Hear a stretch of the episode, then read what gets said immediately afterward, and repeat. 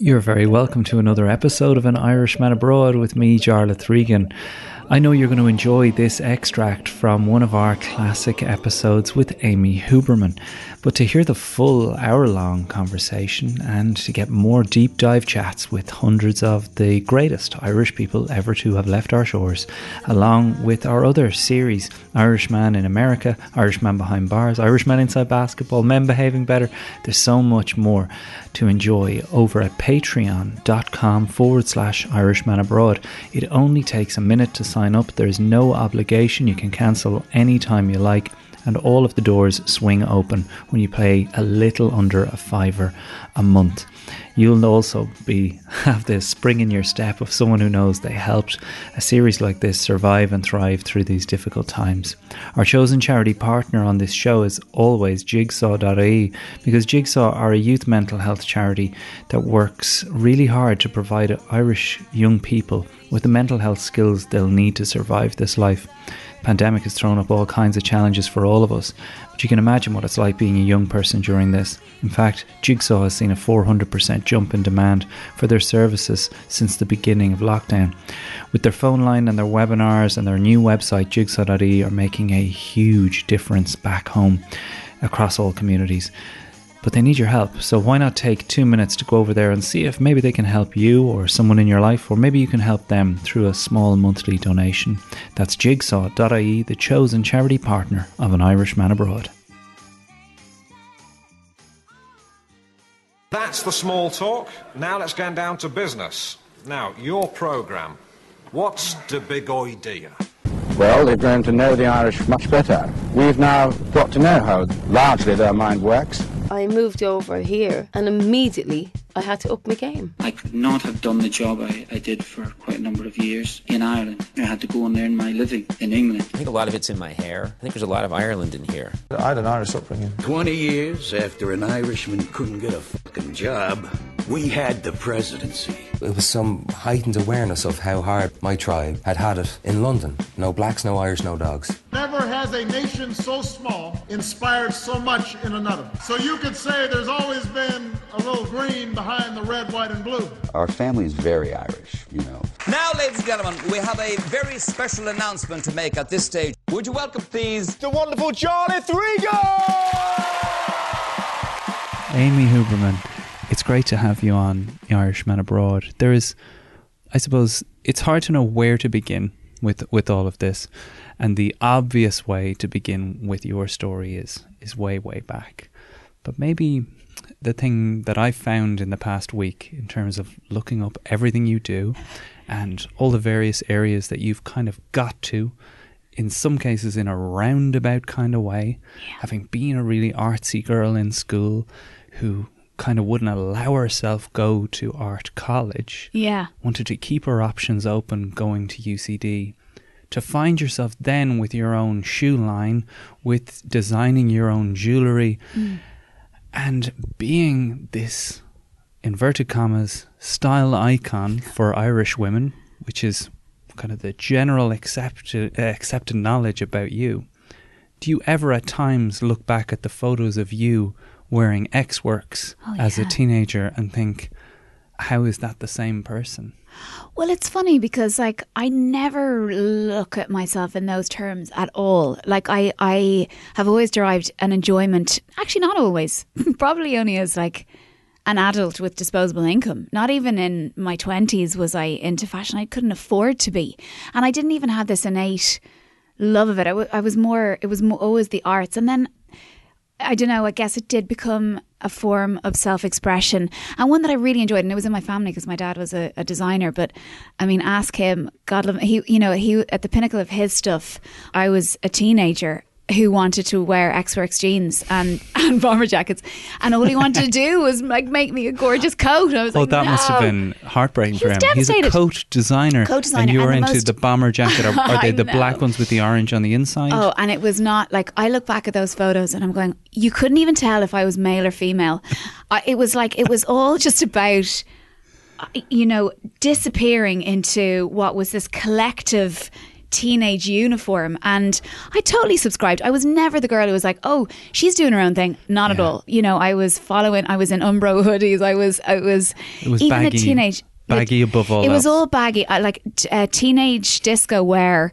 You know, into probably even into university stuff. Was like a lumberjack shirt and the baggiest jeans and like I don't know, like hiking boots. I'm just like, I don't. I mean, uh, thank God we were all in them because there was, and there was, but there was a lovely innocence about that as well.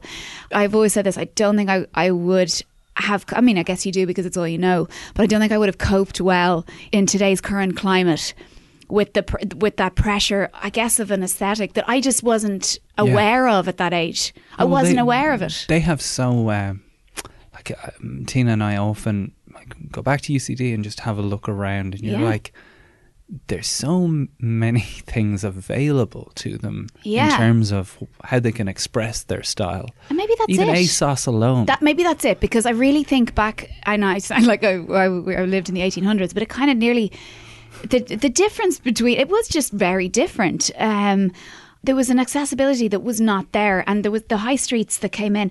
I mean, I even remember this makes me sound 107, but even in terms of like, I remember getting the ferry to Holyhead with pals of mine to get flavored lip balm and boots. That's how exotic it was.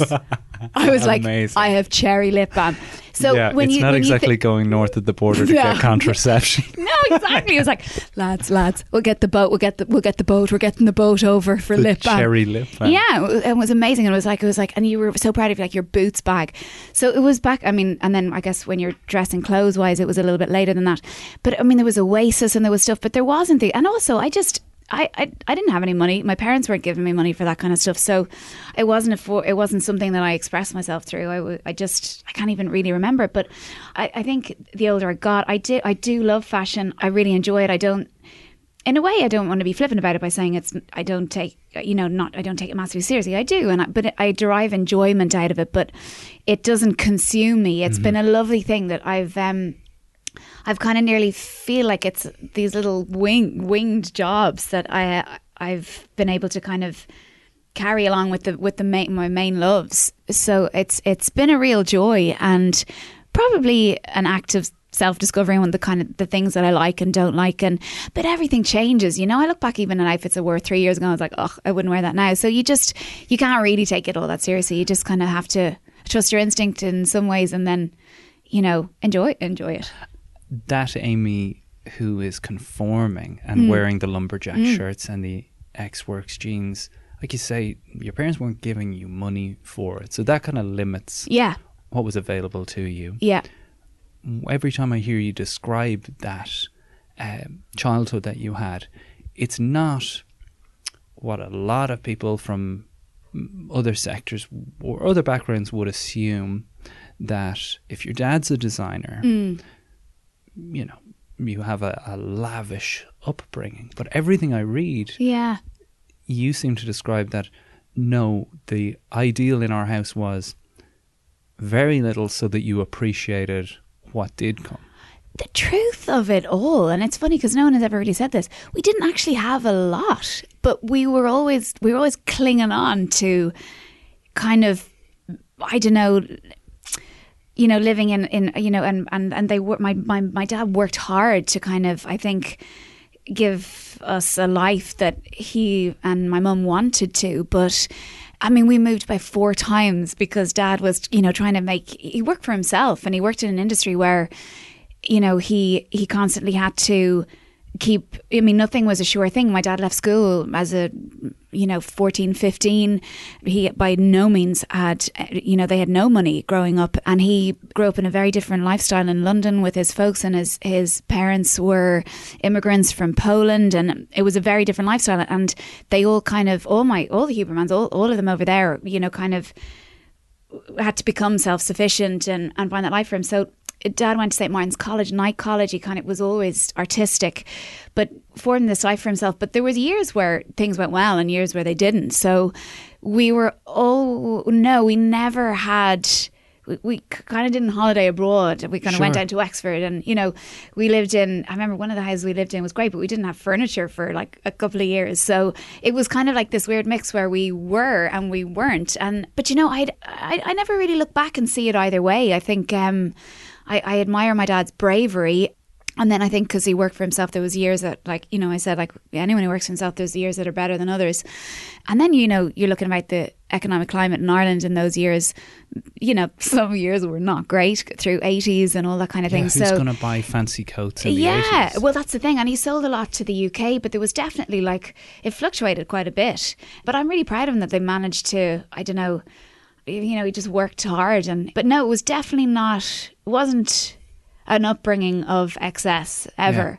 But I never felt it. I never felt that it was either or. It was just our norm. But I, I, I feel like I have a huge appreciation for things, and it was. I mean, even if maybe if we did have more, maybe it was just in my parents' way to not give us too much. They, we were never spoilt like that. Yeah, I certainly never got clothes at any other times of the year other than my birthday and Christmas. Never. There was two sets of clothes.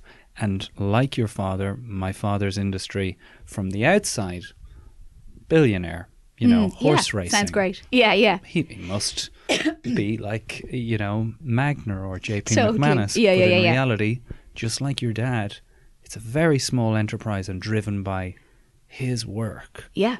When you say there were good years and then there were leaner years, Yeah. is a good year when he's come up with stuff that's really popular? Yeah, probably. I mean, to be honest, I- was so young that I didn't. I, I probably didn't know the the mechanics of how it worked. But I know he travelled a lot, and I guess it was just about what collections sold or didn't. Um, It's incredible Yeah, to think about I it. I know. I he's thought a it was small player in a huge game. Oh, my Like goodness. it's, there's still the Chanel's of the world at the time. Oh yeah, and I mean, obviously, it was a different. I mean, everything ranks in and finds its own place. So you're. I mean, it was it was a luxury item, but that was still, you know, it wasn't kind of a. It wasn't like a a brand like a Chanel brand. So it kind of had to, it had its own little niche. And then I, I guess it was in a different time maybe as well where more stuff was getting manufactured here. So Mhm. But yeah, it was all kind of accidental for him because he he he came from London in the sixties and just wanted to stay six months. He was like, I'm not staying in Ireland, and he keeps threatening to go home. So we're like, go on, go on, go back to London. Then it was never meant to be permanent for him. But yeah, it, you know, it wor- it worked, and I, I guess it's there's a similar thing there in what we do. It's just like you love what you do, and sometimes you don't know what's going to happen next. But I mean, I guess all you do know is that hopefully that you love what you do and trust your instinct a bit. And and if you've got I don't know if you've got the will to deal with the rejection because I like that as well. Like he would, we talk about like, you know, going over to the states and thinking you're being promised the world and then not, and it's it is that it's a constant kind of, it's a constant road of I guess discoveries. That bit wanky, but it you know it, it was, and there's there's highs and lows to that, and like sometimes the highs are so worth it, and then the lows are a bit scary. But and I'm sure with the family as well. The rejection, like you, you bring it up there, and I was gonna get there eventually. Oh, you were coming there with the rejection. But it's but it's so fundamental to Mm. this. When I described to someone before, when they asked me who I was talking to today, and I was saying how you know people see this IMDb that is so impressive of yours. That's just incredible thing after incredible thing, and also back to back to back to back work, and they don't really, and they can't really take in that for all the things you're casting, there's maybe 25 rejections. Oh to God, eat. 25 is tiny. There's so much more than that. But this is what I said to them, and they Yeah. were like, I guess she must really adore it. Yeah, because and like I mean, even this week, and there's sometimes the disappointments take you by surprise.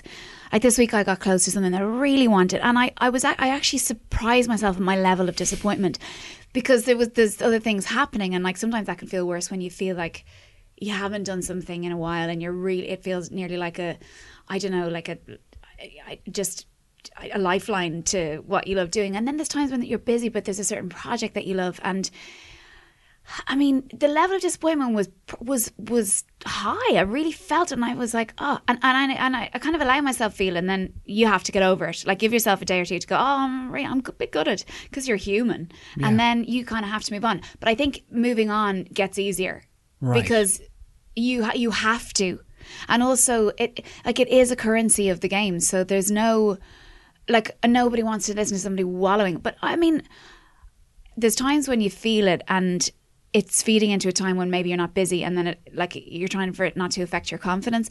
And other times then you just you see it solely for what it is. And it's like I've, i really wanted to do that.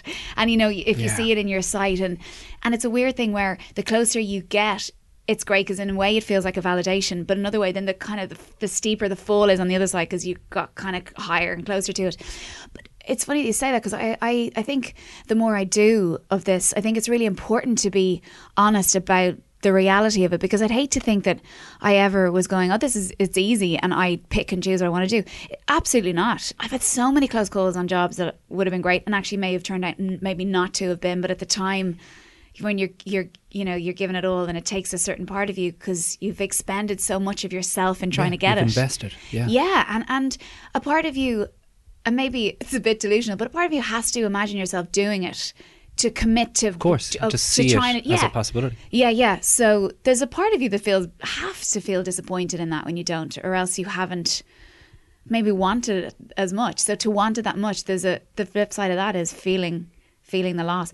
But So you you know there's an excitement in it. You- well like I heard Kevin Hart last week talk about at a certain point he started sending gift baskets to the people that rejected him. That's great. Because he was of the opinion that like it's a success in finding out who we don't want to work with because if they don't want me just like when you were in my case looking for a girlfriend as a teenager Yeah. that I came to the realization that if she doesn't want to go out with me I don't want to go out with her she sends her a basket he, he Kevin Hart sends them a gift basket Wow. and says thank you. So there is a part of you that goes right. This wouldn't have worked if you didn't think I was right for it. Wow, but that's there's, interesting. There's still part of, but you're saying that there is to properly commit to trying to get the thing. Yeah, there's a part You've of you that's- convinced yourself that well I don't it know you- can work well and that it would work with me in the role. Maybe actually, but in truth, there's always probably a reservation going, I don't know if I'm actually properly right for this, but I know I'm in with a shot and it could be 50 50. So if it goes my it is way. just your version of it. Yeah, it's your version like of it, or I what- am. I am this character. No, no, and I, I, I mean, I don't. I've never been an actor who's thought that way, or been all consuming with things, or been, you know, method with, you know, properly method with things. I, I don't, and and and often, you know, there is there's so many other extenuating circumstances that you don't even know about to do with your height or your can I get into nationality or yeah Can I uh, talk about that? Because, you know, when we parallel things that there are no factors, like we've had Sonia Sullivan on here. yeah And, you know, I was saying to Sonia how awesome is it that as a as a high school student, she ran these times yeah and the US universities just lined up Wow. and went, "W- w- "We'll take you because yeah, you yeah, yeah. ran Yeah. that time." You find yourself in LA on the verge of being cast. You're already you've done the pilot. Yeah. The pilot's gone Yeah, great. it's yeah, about yeah. to go to series. yeah And something external to what you did because you rated highly in the pilot has come into play. Like, like you said, height, yeah ethnicity. yeah You cannot control. you have no control you have no control Is And- that gutting, or is that Oh, like, or does that actually is make this you the, feel the actual okay? pilot that I did? Yes. Yeah. Um, I just couldn't run fast. I needed Sonia Sullivan. No, they. Um, You yeah, didn't do those times. I didn't do the times, so clearly I couldn't get into it. No, it was it was weird because I didn't realize how much more that's a factor sometimes on American television, uh, and I'd never experienced anyone over this side of the pond, be it in the UK or or here, that had had that that I didn't know that existed. That you could just get replaced. Getting cast. Yeah. And then being told you're not cast. Yeah, I was like, "What? Oh, that's weird." I, I and I was really disappointed because I felt very exposed in that. But the more when I was over there, it was funny. Even the guys I was working with, they're like, "Oh, what?" Didn't know this happens in pilot season all the time, but I had never experienced it, and I was really disappointed. What do they describe it as? What just fit? Is it just Yeah, it was a certain, fit? a certain things, and I've never, I never really spoke about it because I never wanted to look like I was nitpicking. But there were, there were certain things that just didn't, it didn't fit. So it moved on. But it was, do you know, when I look back at that, that taught me so much now. And I mean, at the time, you know, when you're in something, you're like, why do I have to?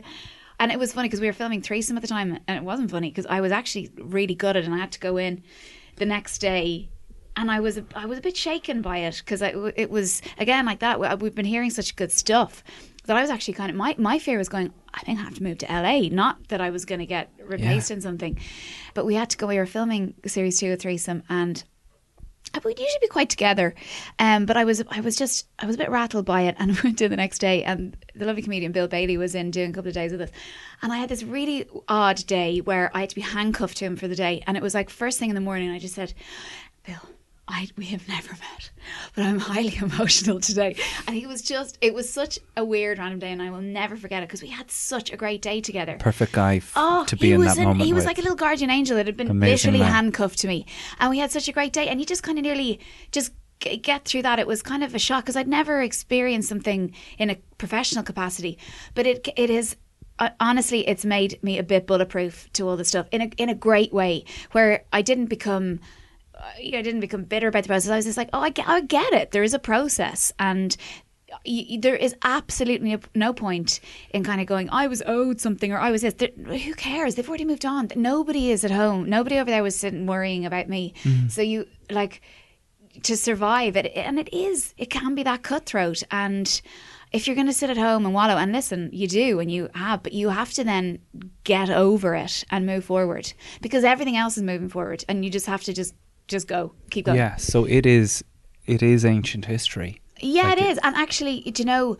it was the best gift in so many ways because we had Sadie that year, and I don't know if we would have otherwise. And also, I have a different attitude to auditioning over there now. I, I, I, you know, I do it more to suit myself because I'm not going. Oh, they said please this. like me. Yeah, it's like, yeah. and and as well, I, I know the exact reason I got that because I was shooting something at home that I loved. I was accidentally there. I didn't even know it was pilot season.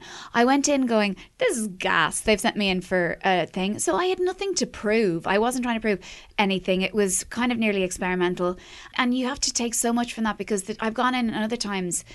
I went the next year I went over, I was like turning myself inside out trying to prove something to myself that I had to, you know, recoup something. Whereas when you actually have a little bit of distance from it, you're like, none of that matters. It just, you kind of have to just know what you can do or can't do, your your personal circumstances at the time, you know, and not try and turn yourself inside out for it because it's either going to work or it's not. So there is nothing that you control about it either way. Yeah, what you're describing is that really powerful thing that I really struggle with too of not looking like you're trying. Yeah. And that kind of swagger. Totally. That, that this kind of inner confidence that like, you know, guys, if you don't give this to me. Yeah okay. My life's really good. Yeah, and also I'll send you a gift box. yeah, yeah. Kevin J, Kevin Hart. Kevin Hart. It's very. It, in some ways, I think it's really and funny is such a big part of your career. Like comedy as a strand runs from beginning to end, from West Side Story when your your first role where you first turned heads in that secondary school. the school only play. part that wasn't a singing part. yeah, but it, but it's it's one of the funniest bits. of Your mm. books, it's like that funny. Like funny to me does come from bringing people to your world. Yeah, and for people going, well, I believe in that world. I believe that whether it's David O'Doherty getting on stage and you going, this guy's plinky plonky piano world is yeah. is is a wonderful escape from my own. Yeah. You say that you it taught you that. H- how do you now approach those? If that was the way you did it, when you go in there, how are you getting yourself to a space where it feels a bit more like I'm in that carefree zone of it's really tough because I think if your confidence is low, it's so hard to fake that. And I've done that whole thing I was like, I'm cool. I, I mean, I don't care if they like me, and I care so much that they like me. Or and I'm like trying to prove myself. It's like, well, you know, I'll get a producer session out of it, and that'll prove it. Like, to what? what who cares? So, I mean, that comes with probably the last couple of years, maybe just try not to be a selfish dick about it all in a way, as and in like to consider it from yeah, your perspective. Yeah, and I think as well, the maybe the older I get, and now that I have a family and that I have a life that I care about, I just my own willingness to expend that much energy on stuff that I cannot control. I, I don't have the I don't have the energy for it anymore. So it's funny because it doesn't mean that I I have this like confidence. I, I mean I don't. It's just that I or that I care less because I I don't I can't see that ever going away because it's so innately I just care about what I do because I love what I do.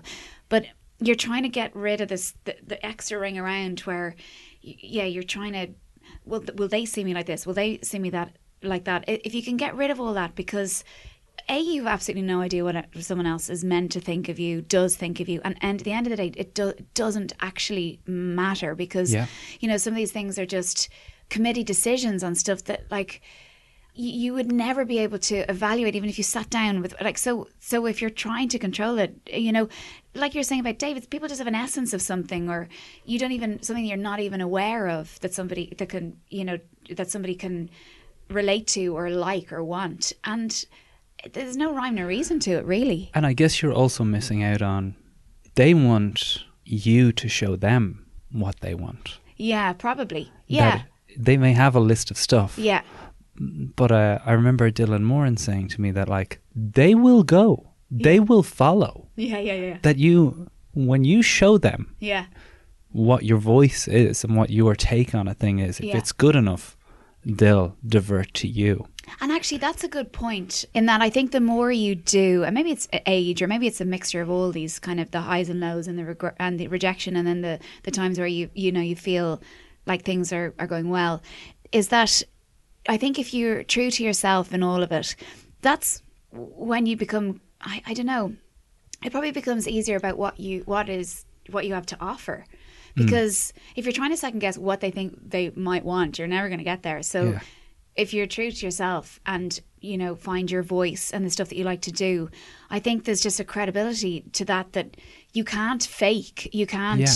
kind of go well i, I i'm gonna think i'm cool going in this room because all that i don't know i think they can also smell the bang of it as yeah, well I'm really picturing nothing one of your uh, idols, Amy uh, Poehler, Yeah, in, in that way that she's very clearly in tune with what she's offering and Yeah. where her strengths lie absolutely and, and her moves. there's such a great honesty to that because then you're not just trying to be a copy of something else like because again i come back to the point of like then you're just constantly in this flux of trying to please everyone else but if you're if she's doing it for herself and her look at her strengths are amazing for what they are then she should definitely you know you know just hone that and enjoy that When you say the love, and it comes up again and again here, this thing of you've got to love it, and I reverting back to how much you adore it. yeah when you started it and it was as a result of you know just completely adoring your brother Yeah. uh, and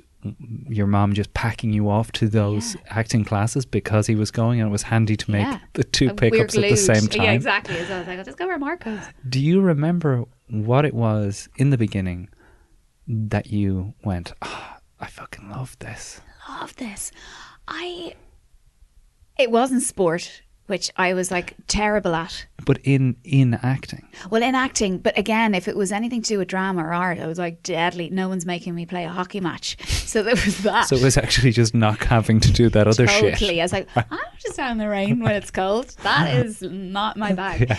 So if it was something else that was going to be fostered, I, I kind of liked that idea that I didn't have to be out in the cold. Um, but no, I do you know what? Even as a young young I did I mean what did I like about it? I don't really no I always loved storytelling. I think that was it and I I liked kind of just magical otherworldliness otherworldliness. I can't say that word. I think you got it. Like third time third time lucky.